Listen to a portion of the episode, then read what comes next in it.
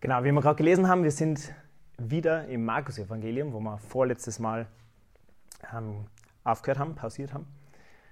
Ähm, Markus 1, 14 bis 34. Und wir haben in den ersten beiden Predigten schon gehört, dass uns Markus Jesus vorstellen möchte. In Vers 1 haben wir gelesen, der Anfang des Evangeliums von Jesus Christus.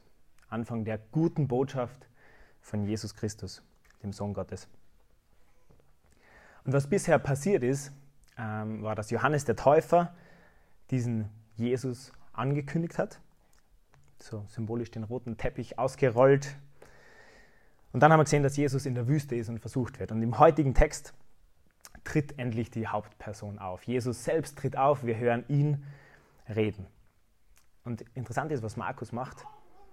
Er stellt uns Jesus als König vor. Also einen König, der kommt. Schauen wir uns drei Teile an in dem Text heute. Teil 1, der König ist da. Teil 2, der König ist anders. Und Teil 3, der König ist mächtig und barmherzig. Der König ist da, Verse 14 und 15. Der König ist anders, Verse 16 bis 20. Und der König ist mächtig und barmherzig, in den Versen 21 bis 34 dann. Ich glaube, das ist der Hauptpunkt, den uns Markus da zeigen will. Jesus ist mächtig und barmherzig. Er kann alles und er will Gutes. Und damit sagt er uns, dass Jesus völlig anders ist als wir und alles, was wir kennen, jeden König auf der Welt, den wir kennen. Es ist oft, dass jemand mächtig ist und damit aber nicht Gutes tut. Könige beginnen Kriege und vieles andere. Und uns geht es auch oft so, dass wir Gutes tun können und es nicht wollen. Wir könnten einer Person Zeit schenken, geduldig begegnen, freundlich umgehen einen Streit beenden. Aber wir wollen es nicht. Und andererseits geht es uns auch manchmal so, dass wir Gutes wollen. Vielleicht, wenn ein Freund krank ist, du helfen wollen würdest, aber du kannst nicht. Wenn ausweglose Situationen sind und du willst Gutes, aber du kannst es nicht. Und Markus stellt uns eben diesen König Jesus als einen vor, der die zwei Probleme nie kennt, bei dem Macht und Barmherzigkeit in 100% Vollständigkeit zusammenfallen. Er kann alles und will Gutes. Er benutzt diese Macht, um Gutes zu tun. Starten wir rein in den Text, ähm, wie Markus uns den ähm, präsentiert. Und davor möchte ich nur ganz kurz mit uns beten. Betet gerne im Herzen mit. Danke, Jesus, dass du der König bist, der gekommen ist, der so anders ist, als wir es kennen und der ja, mächtig und barmherzig ist, Herr, und deswegen so vertrauenswürdig. Hilf uns, dass wir den Text jetzt verstehen dürfen und der uns dazu führt, Herr, dass ja, wir dir mehr vertrauen. Amen. Starten wir in den Versen 14 und 15. Lest es gerne mit.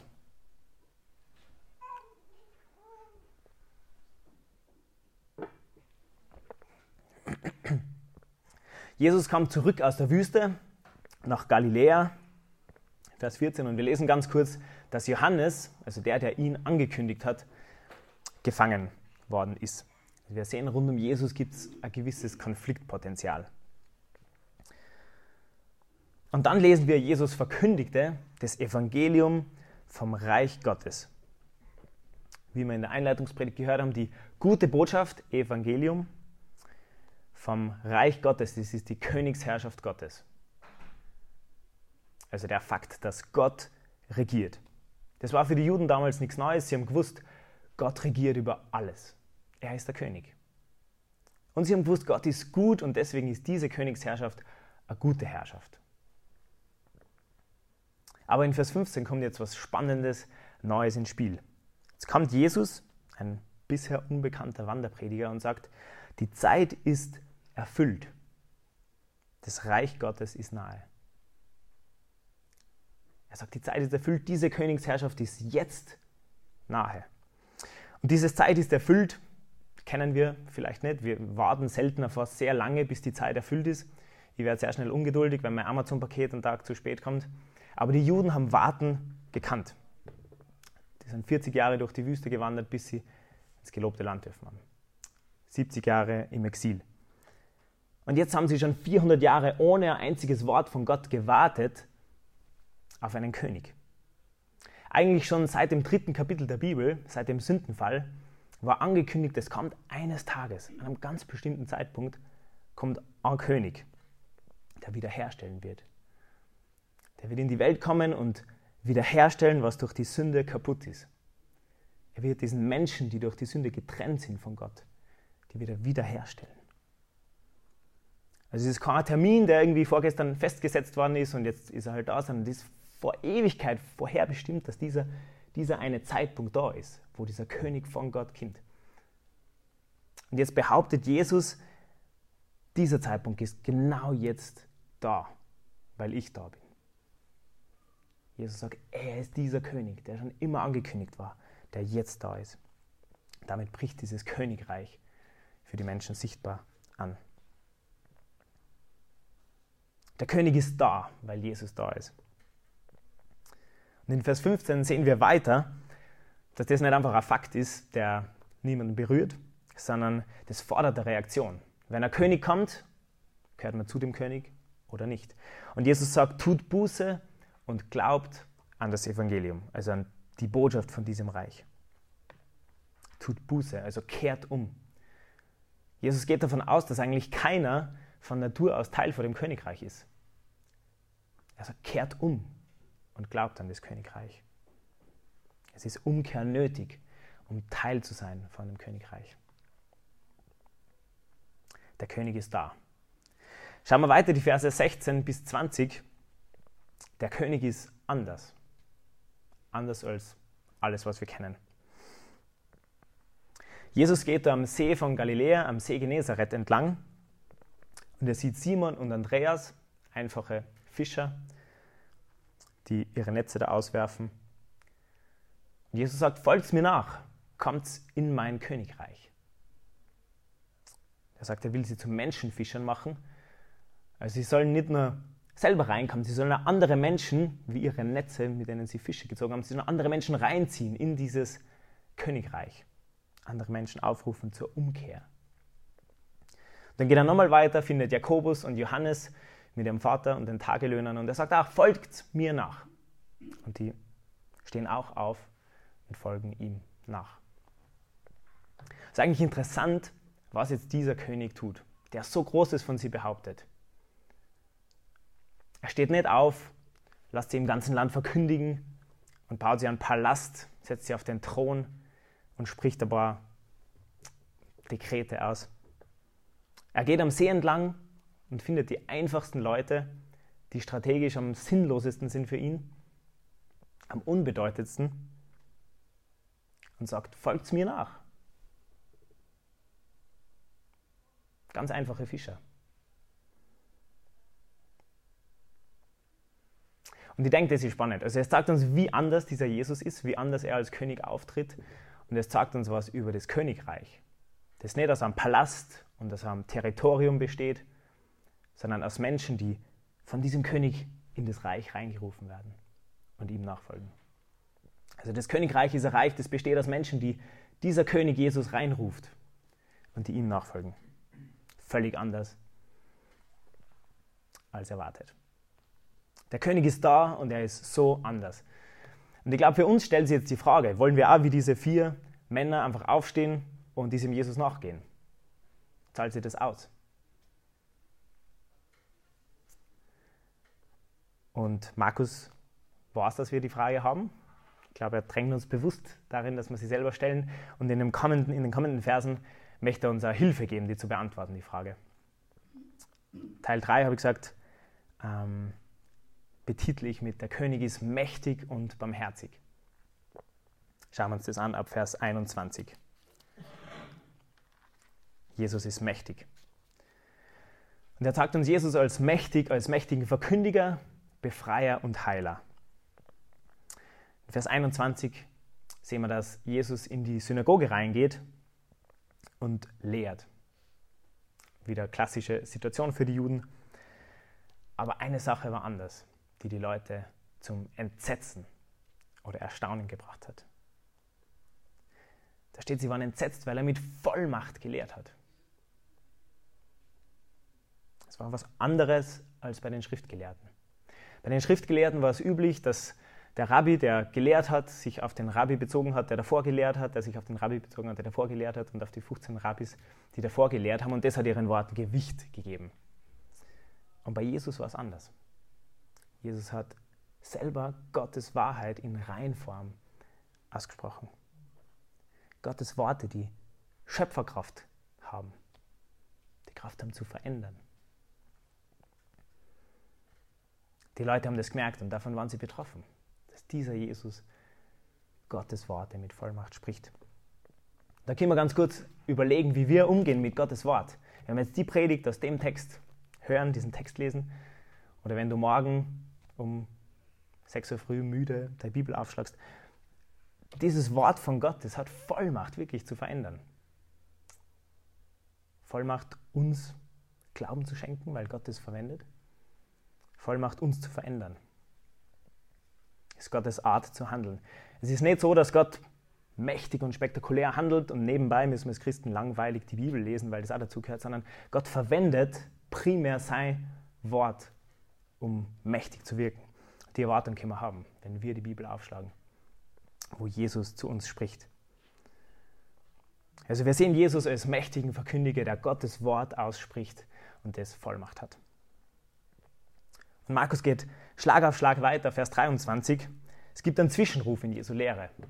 Schreit wer laut auf. Und wir lesen, dass es ein Mann ist, der einen unreinen Geist hat. Der war besessen von einem gefallenen Engel, von einem Engel, der sich gegen Gott aufgelehnt hat. Gegen den reinen Gott. Darum lesen wir, es ist ein unreiner Geist. Und der schreit, Vers 24, lass ab. Was haben wir mit dir zu tun, Jesus, du Nazarener? Bist du gekommen, um uns zu verderben? Ich weiß, wer du bist, der Heilige Gottes. Das ist wahrscheinlich weniger ruhig, als ich das jetzt gelesen habe, vor sich gegangen. Alle Menschen schauen hin auf den Verrückten. Aber er ist nicht nur verrückt, sondern er ist wirklich besessen von einem unreinen Geist, der Dinge über Jesus weiß, die Jesus noch gar nicht von sich selbst offenbart hat. Er weiß Jesu Namen, Herkunft. Er weiß, dass er von Gott geschickt ist, dieser König ist. Und der Dämon weiß auch, dass eines Tages Jesus ihn verderben wird.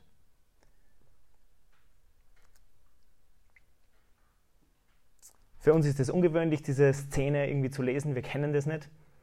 Ähm, für die Leute damals war es ähm, was, was sie gekannt haben und auch Angst davor gehabt haben. Besessenheit und Dämonen. Es gibt auch heute Kulturen, die das mehr kennen. Aber was für uns alle, auch damals ungewöhnlich ist, ähm, ist das, was jetzt passiert im nächsten Vers, Vers 25 und 26. Jesus befiehlt diesem unreinen Geist und sagt, verstumme und fahre aus von ihm. Der Dämon schreit auf und zerrt den Mann hin und her, aber er hat nicht den Hauch einer Chance. Er muss den Mann verlassen. Und dann lesen wir Vers 27 wie ein Refrain wieder die Reaktion der Menschen, die entsetzt sind über das, was sie da sehen. Sie haben davor gesehen, wie Jesus vollmächtig spricht. Und jetzt sehen sie, wie er vollmächtig handelt. Vers 27. Mit Vollmacht gebietet er diesen Geistern und sie gehorchen ihm. Jesus ist mächtiger Befreier. Und sein Ruf verbreitet sich logischerweise in die ganze Gegend. Vers 28. Das was bleibt nicht unbekannt. Jesus ist mächtiger Befreier. Schauen wir weiter. Jesus zeigt sich uns auch nur als mächtiger Heiler, mächtiger Verkündiger, Befreier und Heiler. Markus lasst uns wieder kaum Zeit zum Atmen. Ähm, das geht weiter in Vers 29. Am selben Tag, sie gehen raus aus der Synagoge, rein in das Haus von Simon, einem von diesen Fischern, die Jesus jetzt nachfolgen. Und die Schwiegermutter von Simon hat Fieber. für uns jetzt nicht sehr spektakulär, dass wer Fieber hat. Lukas schreibt heftiges Fieber. Ähm, das waren aber Zeiten vor Ibuprofen und Paracetamol. Und wir wissen, es gibt Fieber, das bedrohlich sein kann. Und es war auf jeden Fall so bedrohlich, dass sie irgendwie in einer Not waren und das Jesus gesagt haben. Vermutlich mit der Bitte oder mit dem erwarten von Hilfe in irgendeiner Form. Also Fieber wieder nicht sehr ungewöhnlich, dass es Krankheit gibt, aber Vers 31, egal wie schlimm dieses Fieber war, ist wieder extrem ungewöhnlich. Damals und mit 2000 Jahren Fortschritt auch noch heute. Jesus ergreift ihre Hand und richtet sie auf. Und das Fieber verlässt diese Frau nicht über mehrere Stunden, sondern sie steht sofort auf und dient ihnen, macht vielleicht Abendessen. Also Jesus berührt diese Frau und die Krankheit verlässt sie sofort in dem Moment. Ist mir noch nie passiert und dir vermutlich auch noch nicht, dass du zum Arzt gegangen bist mit einer Krankheit und er holt dich rein und er gibt dir die Hand und du kommst gar nicht dazu, ihm zu erzählen, was du hast und du bist einfach geheilt und gehst nach Hause. Nur durch eine Berührung. Das schafft mit allen Möglichkeiten, die wir heute haben, Infektionen zu bekämpfen, schafft es Niemand. Und Jesus bewirkt mit, mit seiner Berührung sofort vollständige Heilung. Also wir sehen Jesus auch als mächtigen Heiler. Wir haben gesehen, mächtiger Verkündiger, mächtiger Befreier, mächtiger Heiler. Und das alles, was Jesus da tut, sind Dinge, die nur Gott tun kann. Damit sehen wir, dieser König, der kommt, dieser Jesus, das ist wirklich dieser ewig angekündigte König von Gott. Und es ist Gott selbst. Schauen wir weiter zu dem zweiten Punkt. Jesus ist mächtig, aber auch barmherzig. Er ist barmherzig. Diese Wunder, die er da tut, die tut er nicht nur, um eben seine Macht zu zeigen. Diese Menschen, denen er begegnet, die sind jetzt nicht nur Demonstrationsobjekte, an denen er seine Macht zeigen kann, sondern er wendet sie denen wirklich barmherzig zu. Er hat wirklich diesen Besessenen seelisch-geistlich geholfen. Der hat wirklich dieser fiebrigen Frau körperlich geholfen. Also wir sehen, Jesus ist barmherzig zu einzelnen Menschen, diesen zwei Personen. Und wir sehen weiter in Vers 32, dass er vielen Menschen barmherzig begegnet. Vers 32, die Sonne ist schon untergegangen, es wird dunkel und es war ein anstrengender Arbeitstag. Aber Jesu Tag geht immer nur weiter. Es ist nämlich die Sabbatruhe vorbei und jetzt kommen alle Leute aus dieser Stadt und bringen ihre Kranken und Besessenen zu Jesus. Alle Menschen aus dieser Stadt, das muss eine riesige Menge gewesen sein. Und Jesus legt eine Nachtschicht ein und schickt niemanden weg. Und wir lesen, dass er viele von Krankheiten befreit. Die ganze Stadt war vor der Tür versammelt. Und er trieb wieder viele Dämonen aus und lässt sie nicht reden, weil sie wieder wissen, wer er ist. Jesus will mit dem, was er tut, genau zeigen, wer er ist, aber von diesen Satans Dienern, von den Dämonen nimmt er das Zeugnis nicht an. Jesus ist so barmherzig, dass er allen, die da kommen, hilft. Er heilt viele Menschen von Krankheit und Besessenheit. Sie sind ihm nicht zu lästig.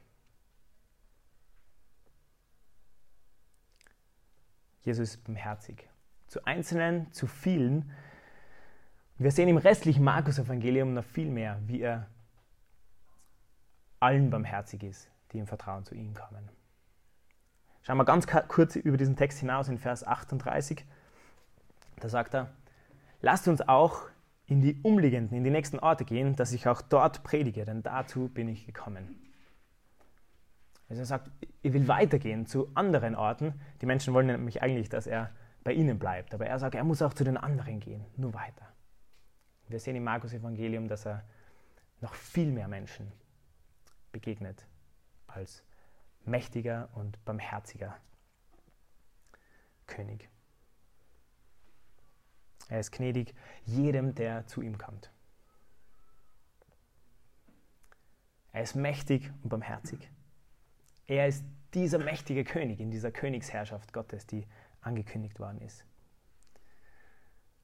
Und er ist barmherzig und darum ist es eine gute Botschaft. Darum ist es ein Evangelium. Und in dem Text heute haben wir einen kleinen Teil davon gesehen. Er hilft da Einzelnen und, und dann vielen Menschen. Er benutzt seine Macht, um denen barmherzig zu begegnen. Aber ich glaube, wenn wir das ganze Markus-Evangelium durchlesen, und das werden wir machen in den Predigten, und ich freue mich drauf, ähm, dann werden wir im Rückblick noch viel mehr davon sehen, dass es nicht nur da in Kapernaum passiert, sondern dass es in Jesu ganzem Leben passiert ist. Und am wunderbarsten sehen wir das nachher am Kreuz. Am Kreuz sehen wir, wie Jesus mächtig und barmherzig ist. Mächtig, weil er über Sünde und Tod siegt.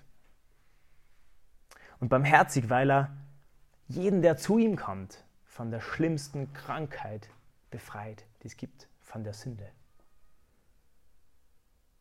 Diese Königsherrschaft von Gott, die zeigt uns Jesus nicht, indem er sie auf einen Thron setzt. Das wird er eines Tages tun. Aber es zeigt uns jetzt, indem er am Kreuz stirbt, mächtig siegt und uns barmherzig vergibt und reinholt in sein Königreich. Diese Königsherrschaft, die sehen wir auf dem Kreuz. Und in seiner Auferstehung wurde es besiegelt. Jesus schickt keinen weg, der zu ihm kommt. Jeder, der zu ihm kommt, der wird befreit. Meistens nicht von Fieber, aber vor der schlimmsten Krankheit, die es gibt, vor der Sünde in unserem Herzen.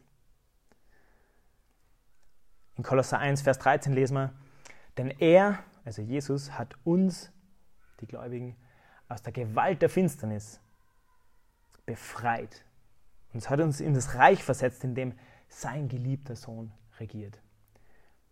Denn er hat uns aus der Gewalt der Finsternis befreit und hat uns in das Reich versetzt, in dem sein geliebter Sohn regiert. Das ist das, wovon wir hier im Text den, den Anfang lesen und einen Teil davon sehen, was das für ein Reich ist, wo der mächtige und barmherzige Jesus regiert. Und ich denke, damit können wir jetzt die Frage beantworten, die uns Markus stellt. Sollen wir, wie diese vier Männer, aufstehen und Jesus nachfolgen? Und die Reaktion ist, ich hoffe, deine Reaktion ist, nachdem wir das gesehen haben, ja, ich will dem Jesus nachfolgen, der mächtig ist, barmherzig ist, der alles kann und es verwendet, um Gutes zu tun.